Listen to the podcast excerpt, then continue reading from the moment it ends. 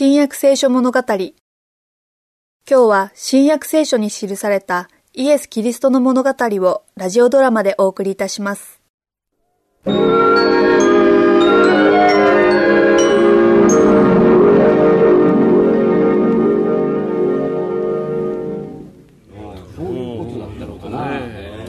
ヤコブヨハネ先生が君たちに来るようにおっしゃってたぞ。ありがとう、マタイ。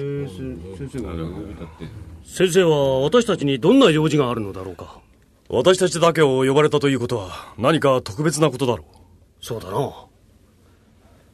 先生、何かご用でしょうか私たちはエルサレムへ行く。私たちは幕屋の儀式に参列してエルサレムから帰ったばかりです。まあいいじゃないか。サマリアにあるここから一番近い村に行き、そこで私たちが一晩中とどまれるように許しを得てきてほしいのだ。はい、先生。すぐに出かけます。でも、先生、サマリア人たちは先生に恩があるのになぜまた頼むのですか？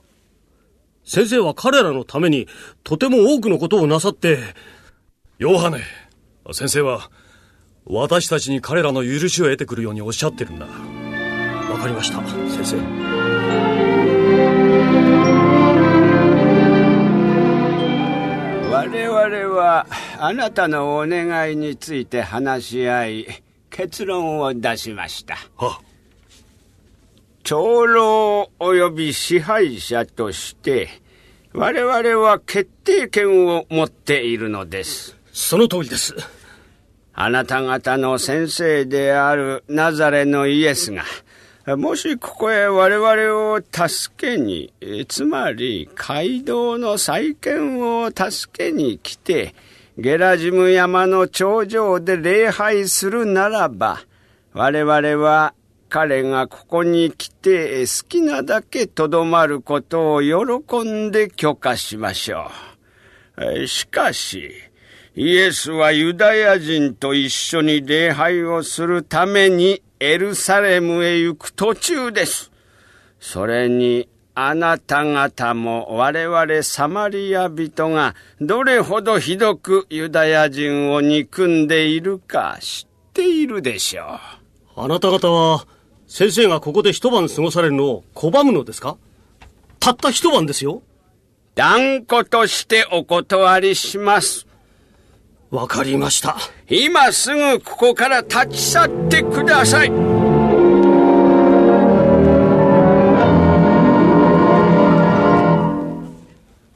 サマリア人が一晩も宿を貸さないということを君たちが先生に言ったとき、先生は本当に何と言われたのだ？何も。ただ先生の目は悲しみの涙でいっぱいだったようだ。それだけだ。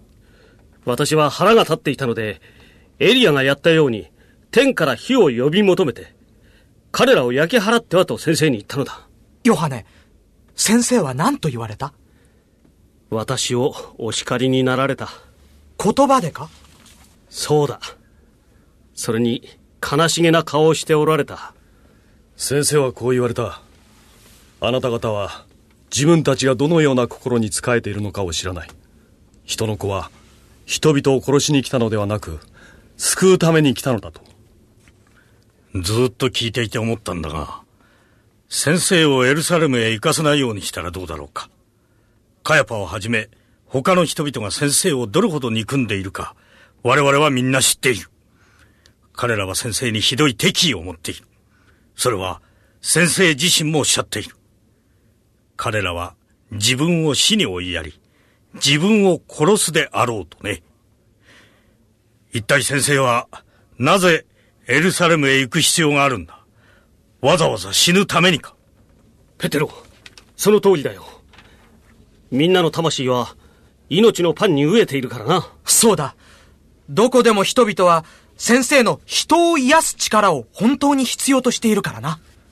先生を喜んで迎えてくれるところはまだたくさんあるのに、なぜエルサレムで死と直面されようとするのだろうか。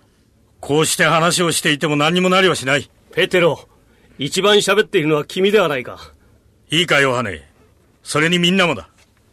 何か変わったことが起こりそうだ。これまで我々がエルサレムに行った時は、先生はいつもそのことを秘密にしていた。今度は違う。先生はエルサレムに行くことを隠そうとはしない。どうしてだ？それは先生が全てのイスラエルの民、いや、全世界の人々に見て知ってもらいたい何かが起ころうとしているからだ。でも何が起こるんだ？先生が王冠をいただいて王にでもなるのか？そうあってほしい。そうだと思う。でも、私の心は違うと言ってる。先生は苦しみと恥辱、あざけりと嘲笑を受け。先生が苦しみと恥辱を受けるだって？そんなバカな私は。ちょっと待て。よく考えてみろ。苦しみと恥辱、それに死さえもが王の冠よりも先生がよく使われた言葉ではなかったか。先生はこの地上で人をその罪から救わねばならないんだ。そのことは我々も何度も聞いたではないか。イスラエルをローマの奴隷という状態から救うことについての言葉よりも。そうだな。